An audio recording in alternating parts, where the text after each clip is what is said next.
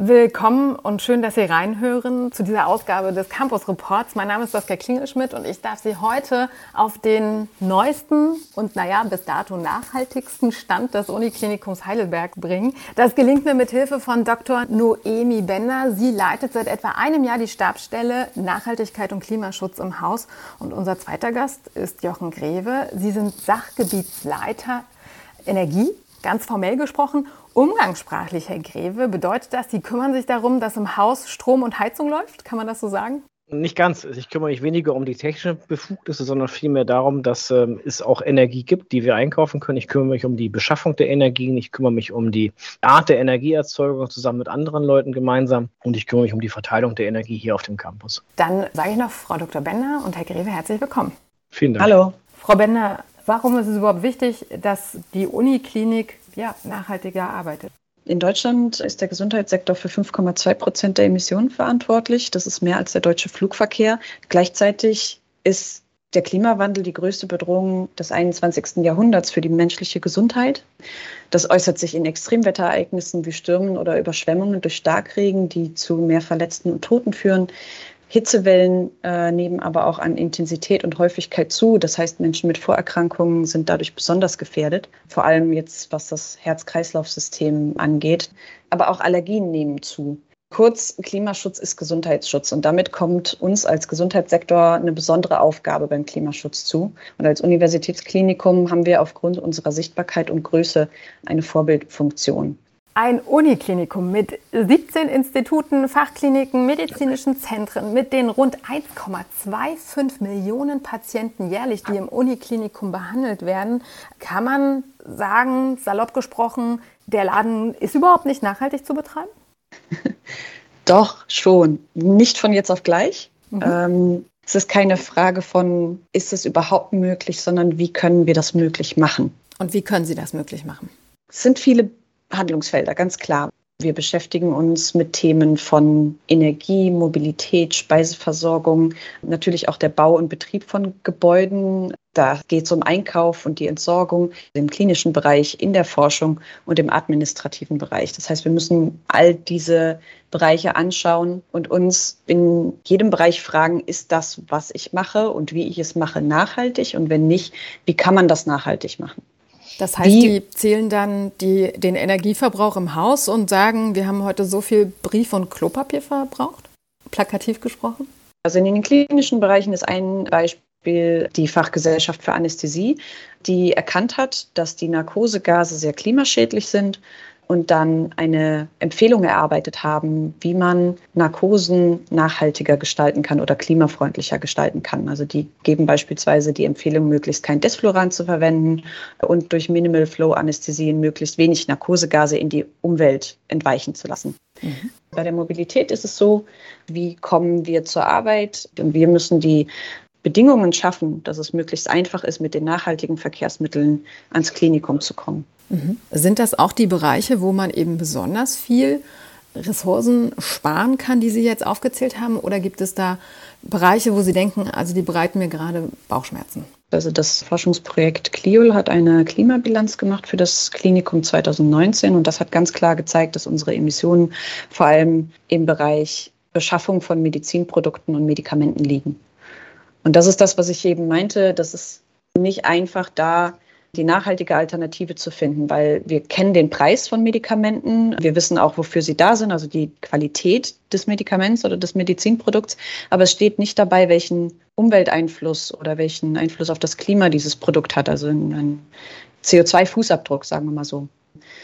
Das macht es zu einer großen Herausforderung, hier eine klimafreundliche Alternative zu finden. Vielen Dank. Also um das nochmal zusammenzufassen, wir reden hier nicht nur darum, dass Medikamente vor allen Dingen eben, was man immer so hört, aus China hierher gebracht werden, äh, weil wir sie hier brauchen. Sprich, wir bräuchten Standorte, die hier äh, Medikamente produzieren, aber eben auch, wie sie wieder in der Umwelt verschwinden oder wie sie ja, also es ist so, können.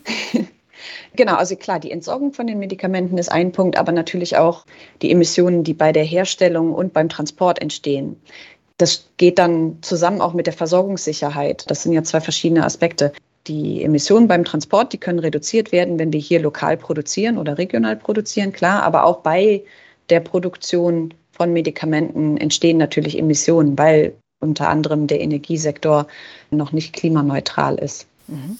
Genau, aber die Entsorgung auch, klar. Herr Greve, wir haben gerade gesprochen über das Thema Energie. Welche Baustellen sind es denn dann bei Ihnen? Ja, bei uns geht das relativ einfach los mit dem Thema Stromverbrauch. Hier haben wir die erste Lösung gefunden, als dass wir beginnen mit dem Zertifikatskauf im Endeffekt für Kompensationsmöglichkeiten sorgen. Auf der anderen Seite werden wir versuchen, möglichst viel Strom hier am Campus selber herzustellen, indem wir PV-Anlagen bauen. Da haben wir die Herausforderung, dass nicht jedes Dach dafür geeignet ist, obwohl es so aussehen würde. Mhm. So hatten wir zumindest mal gehofft, dass wir auf Parkhäusern neue Dächer drauf machen können, um dann da PV-Anlagen drauf zu installieren. Dann stellt sich aber raus, dass die Parkhäuser gar nicht mehr geeignet sind, Dächer zu verkraften. Andere Dächer haben die Herausforderung, dass dort so viel Technik ist, dass sich auch dort nicht überall PV-Anlagen lohnen, weil man dann nur ganz wenig Module draufkriegen würde. Grundsätzlich werden wir aber das dort versuchen, wo es irgendwie möglich ist und das Ganze dann ergänzen um äh, PV-Anlagen außerhalb des Campuses, wo man dann entweder Verträge machen kann oder aber auch Selbstbetreiber ist. Viel größer ist unsere Herausforderung, dass wir ja viel Wärme verbrauchen, dafür, dass wir so viele Gebäude haben und vor allen Dingen aber auch, auch Kälte und Dampf. Und da stehen wir vor der Herausforderung, dass diese Medien überwiegend mit Gas äh, produziert werden und wir ja das Ziel haben, 2030 CO2-neutral zu sein, was man aber nicht vollends schaffen wird. Und jetzt sich überlegt, wie kann man diese Wärme noch herstellen, sei es über Geothermie, über Flusswasser, Wärmepumpen hier am Neckar, wo wir ja dann den Vorteil hätten, dass wir dann diesen Neckar sogar kühlen würden. Und äh, so sind wir am Überlegen und am Planen, wie man dann diese Energien CO2-neutraler herstellen können. Bei der Kälte haben wir den Vorteil, dass die sowieso mit Strom hergestellt wird. Und langfristig müssen wir halt schauen, dass wir das sogenannte Temperaturniveau hier runterkriegen, damit unsere Energieverbräuche weiter sinken. Herr Greve, jetzt waren wir schon bei so einem direkten Beispiel. Sind denn, wenn Sie schon sagen PV, also Photovoltaikanlagen, sind denn Balkonkraftwerke für so ein Uniklinikum eine Variante? Nee, leider nicht. Letztendlich haben wir das Problem, wenn wir an zu vielen Stellen diese Stromeinspeisung haben, dann haben wir nicht mehr unter Kontrolle, wie das Stromnetz direkt in dem Patientenzimmer davon belastet wird. Sicherlich ist es im Privatbereich durchaus sinnvoll, das zu machen, aber in so einem großen Klinikum würde man die Risiken einfach nicht mehr beherrschen können. Dann steckt jeder irgendwo was rein oder jemand zieht das Kabel wieder raus. Man muss halt gucken, dass man große Beispiele findet, wo man PV installiert. Wir wollen hier auf der neuen Apotheke eine PV-Anlage aufbauen, auf der Medizin planen wir unsere erste PV-Anlage. Die sind alle nicht so groß, wie man sich das so vorstellen kann, aber sie bringen doch ihren ersten Beitrag. Ja, das hört sich doch ganz gut an. Ich möchte Sie gerne mal als Energiemanager des Hauses bezeichnen. Als im letzten Jahr ganz Deutschland Energie sparen sollte und viele es ja auch getan haben, wie oft wurden Sie angesprochen von Patienten oder Mitarbeitern, dass sie doch jetzt mal ein bisschen die Heizung aufdrehen sollen? Das war gar nicht so schlimm, wie wir gedacht haben. Also es gab natürlich diese Phasen, wo es auf mal sehr, sehr kalt war, Anfang Oktober. Da waren die Heizungen eh noch nicht geplant gehabt. Aber grundsätzlich haben die Mitarbeiter und auch Gäste ja verstanden, dass man ein bisschen gucken muss, dass es nicht überall bullig warm ist das war reduziert. Tatsächlich muss man auch sagen, dass es ja sehr warm war letztes Jahr im Winter und dieser Winter ist auch nicht wirklich kalt gewesen. Von daher können wir schon sehen, dass wir Energien eingespart haben. Ob es nur an den Außentemperaturen liegt oder auch am Verhalten, ich denke mal, ist es irgendwo eine Kombination von beiden. Und man kann schon sagen, bei Wärme haben wir tatsächlich gegenüber 2020 äh, dann doch 20 Prozent Verbrauch einsparen können. Das ist eine ganze Menge. Hoffen Sie das auch für diesen Winter? Haben Sie diesen Sparprozess jetzt sozusagen fortgesetzt oder haben Sie vielleicht doch woanders ein bisschen aufgedreht? Ja, es ist wie überall. Letztendlich kann man nicht diese Prozente immer wieder auf dem Letztjahresverbrauch ansetzen. Also irgendwo ist eine Grenze dann erreicht. Letztendlich haben wir die Herausforderung, dass wir auch teilweise einfach alte Gebäude haben, die einfach mehr Wärmeverbrauch haben. Wir aber durch Sanierungen oder durch Neubauten natürlich große Energiefresser, sage ich mal, ersetzen können durch welche, die weniger verbrauchen. Tatsächlich sind wir sehr zufrieden, was die Energieverbräuche anbelangt, von der Entwicklung her. Aber wir haben halt gewisse Sachen, die wir auch einfach brauchen. Wir haben einen Dampfverbrauch, weil wir ja auch sterilisieren müssen. Wir brauchen dann schon etwas, was auch Dampf erzeugen kann. Aber es ist durchaus weniger geworden in allen Bereichen. Ja. Frau Bender, ist jetzt eine Frage, auf die Sie wahrscheinlich jetzt schon gewartet haben. Sie sind jetzt ungefähr ein Jahr die Leiterin dieser Stabsstelle. Die ist relativ neu. Was haben Sie jetzt schon bewegt bzw. nachhaltiger gestaltet? Also wir haben im letzten Jahr schon ein paar Sachen erreicht. Also im Bereich Mobilität haben wir im letzten Jahr den Ausbau der Radabstellanlagen geplant und der soll dann dieses Jahr stattfinden. Also das ist bei so einer Größe von dem Klinikum natürlich keine Kleinigkeit, sondern es muss dann vorbereitet und geplant werden. Das zweite Beispiel ist, dass wir die Standardsuchmaschine auf Ecosia umgestellt haben. Das ist eine Suchmaschine, die Einnahmen, die sie durch Werbung hat, investiert in Wiederaufforstungsprojekte. In der Speiseversorgung gab es ein Pilotprojekt des Heidelberg Institut für globale Gesundheit zu gesunder und nachhaltiger Ernährung. Ach ja, und dann haben wir mit dem Netzwerk Nachhaltigkeit, das ist unsere Mitarbeiterinitiative, und mit unserem Gärtner gemeinsam ein Baumpatenschaft und Vogeltränkenprojekt ins Leben gerufen. Und so binden wir dann auch Mitarbeitende in Umweltschutz, Biodiversität mit ein. Ich muss aber dazu sagen, dass wir als Stabstelle natürlich vor allem unterstützen und koordinieren. Das heißt, die Umsetzung dieser Maßnahmen, die erfolgt in der Regel in den einzelnen Bereichen. Am Ende geht diese nachhaltige Transformation eben nur gemeinsam. Mhm. Als Sie letztes Jahr gestartet sind, da werden Sie ja nicht bei Null angefangen haben. Ich vermute mal, Sie haben sich ein bisschen umgeschaut, andere medizinische Einrichtungen, vielleicht auch weltweit, was die so schon gemacht haben. Haben Sie da Vorbilder gefunden für Ideen oder sagen Sie, nee, wir sind die Grünsten, wir sind die Innovativsten? Also in der Nachhaltigkeitsbubble nenne ich das mal, gibt es einen regen Austausch. Es gibt ganz viele Netzwerke.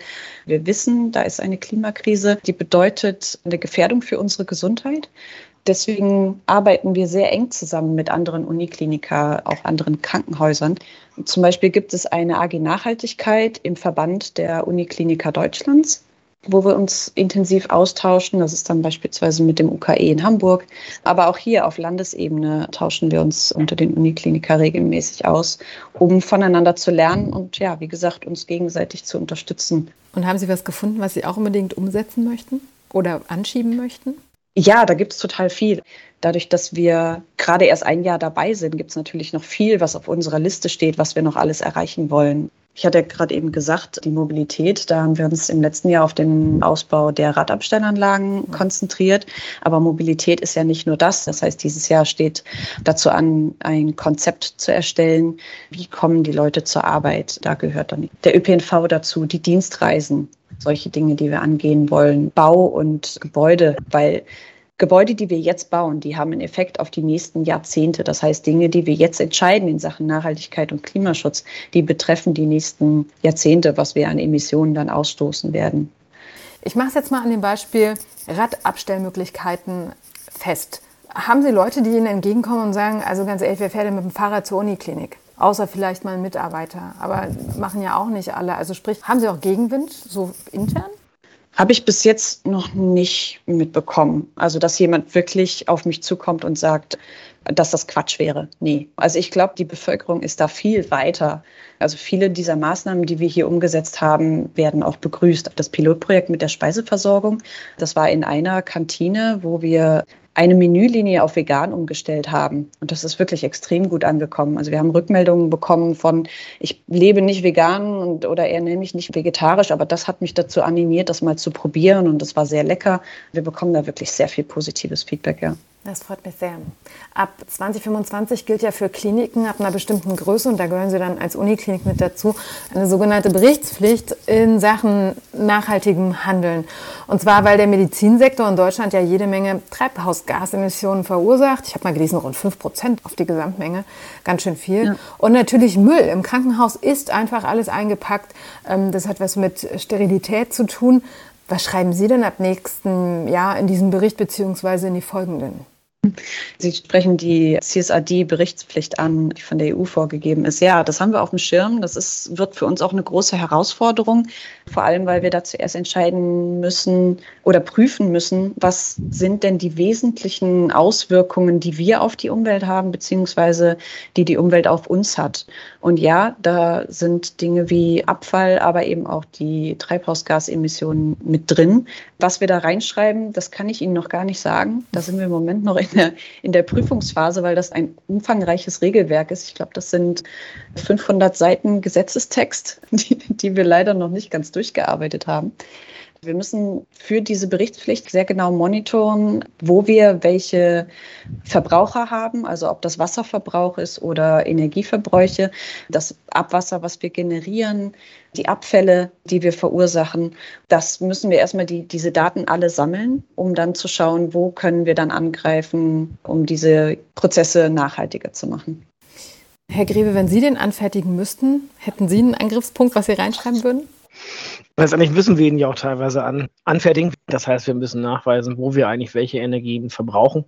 Da haben wir den Vorteil, dass wir schon eine große Menge an, an Messungen tatsächlich haben. Also wir können für jedes Gebäude genau sagen, welche Strommenge, welche Wärmemengen dort verbraucht werden um dann in die Richtung gehen zu können, okay, welches Großgerät verbraucht noch welche Energien. Da fehlt noch einiges an Messungen, wird uns aber auch dann wiederum helfen, Verbrauchsschwankungen zu erkennen und zu schauen, okay, wie kann man durch, durch Verhaltensänderungen noch Energie einsparen oder wo ist einfach eine Maschine nicht mehr so effizient, wie sie früher mal gewesen ist oder wie man es heute noch denken würde. Und man kennt vor allen Dingen auch ähm, schnell irgendwelche Leckagen. Von daher ist es dann für uns relativ transparent, aber wir haben doch eine ganze Menge Arbeit vor uns. Vor allem, dass es jemanden gibt, der dann auch daraus die richtigen Interpretationen schließt. Also nicht nur berichten, sagen wir, sondern auch dann was tun. Herr Greve, es gibt ja Projekte, die anstehen. Zum Beispiel jetzt im Februar Ladesäulen. Steht das noch? Ja, ja, die Dinger sind sogar schon installiert, also sie stehen schon, die Ladesäulen. Sie Super. funktionieren nur noch nicht. Ich habe aber heute Morgen erfahren, dass die Installation nächste Woche beginnt. Dann kann man dann ab Mitte, Ende Februar an 16 Ladepunkten bei uns laden. Das Ganze machen wir aber nur mit in Anführungsstrichen langsamen Ladern, also einfach nur 11 kW, wie man das zu Hause auch bei sich hat, weil wir festgestellt haben, dass ja der Nutzer bei uns nicht vorbeikommt, um nach, in einer halben Stunde sein Auto schnell vollgeladen zu bekommen, sondern dass es bei uns vielmehr darum geht, der großen Masse zu ermöglichen, dass sie bei uns ihr Auto laden können. So haben wir jetzt auch eine Planung, was es kosten würde, wenn wir unsere Parkhäuser Stück für Stück mit Ladesäulen ausstatten und haben dann schon das Ziel, dass wir den Mitarbeitern ermöglichen, ermöglichen oder auch den Gästen, dass sie bei uns zum, zum fairen Preis auch dann Strom für ihr Auto laden können. Vielen Dank, dass Sie das noch nachgesetzt haben. Ich hätte nämlich gefragt, was es kostet tatsächlich. Aber es ist nicht umsonst. ja, letztendlich soll es dann so sein, dass es nicht ähm, zu einem Geschäftsmodell bei uns wird. Also ja, letztendlich muss es kostendeckend sein, aber es wird schon sicherlich teilweise günstiger sein, als wenn der Mitarbeiter zu Hause laden würde. Zum Schluss eine Frage an Sie beide. Wenn Sie sich das Uniklinikum Heidelberg der Zukunft vorstellen, wie sieht es aus? Frau Bender fängt an. Hm. Oder doch lieber Herr Greve? ja, gerne. Also was die Energieerzeugung anbelangt, dann, dann, hoffe ich, dass wir kein Gas mehr verbrauchen, auch kein Wasserstoff, sondern dass wir in der Lage sind, mit äh, nachhaltigen, regenerativen Energien den Campus hier zu erwärmen, zu erkalten und auch die, die Produkte zu sterilisieren, die wir sterilisieren müssen. Dass hier im Neckar eine, eine Flusswasser-Wärmepumpe steht, die dafür seinen Beitrag leistet aber dass wir in den nächsten sagen wir, 15 Jahren diese, diese Wege gehen können, dass wir den, den Beitrag auch einfach leisten können, dass wir eben das, was wir machen können, auch machen. Was dann den Campus selber hier anbelangt, ist sicherlich noch einiges an Gebäuden geplant und Sanierung, dass wir einfach die Großverbraucher wegkriegen durch neue Gebäude, dass wir niedrigeres Temperaturniveau haben, dass wir überhaupt in der Lage sind, mit der Wärmepumpe auch Wärme ausreichend zu erzeugen und dass wir viele Elektroautos fahren, die hier sehr gerne laden und wir den, den Mitarbeitern das auch ermöglichen, indem dann die Mobilität auch nicht zu teuer wird. Vielen Dank. Und Frau Bender? Also es ist ja so, vieles, was gut fürs Klima ist, ist auch gut für die Gesundheit. Und ich stelle mir das beispielsweise bei der Mobilität so vor, dass wir den Mitarbeitern die Möglichkeit geben, mit dem Rad zu Fuß ins Feld zu kommen, was dann auch für deren Gesundheit gut ist, weil es das eigene Risiko für Herz-Kreislauf-Erkrankungen senkt. Es werden auch weniger Abgase ausgestoßen, was wir für unsere Patienten Patientinnen natürlich ein Vorteil ist. Ich stelle mir die Speiseversorgung mit einem größeren Angebot an vegetarischen und veganen Speisen vor und eine Möglichkeit auf dem Campus als Erholungsgebiet mit viel Grün, weil hier in Heidelberg ist es so, dass wir in einem Hitze-Hotspot sind und da hilft es, möglichst viel Grün zu haben, weil Bäume, Pflanzen einfach auch durch die Verdunstungskühle, durch den Schatten, den sie spenden, ein viel angenehmeres Klima herstellen. Und da wäre so ein, ein Naherholungsgebiet mit viel Grün doch sehr wünschenswert für die Zukunft. Weitere Anregungen, Ideen können Sie bestimmt mit Frau Dr. Bender und mit Herrn Jochen Greve besprechen. Sie beide sind an der Uniklinik Heidelberg tätig. Sie von der Stabstelle Nachhaltigkeit und Klimaschutz und Herr Greve ist Sachgebietsleiter Energie. Ihnen beiden erstmal herzlichen Dank für das tolle Gespräch und für die Eindrücke. Sehr gerne. ja, hat mich gefreut. Und das war es hier schon mit dem Campus Report. Bis zum nächsten Mal.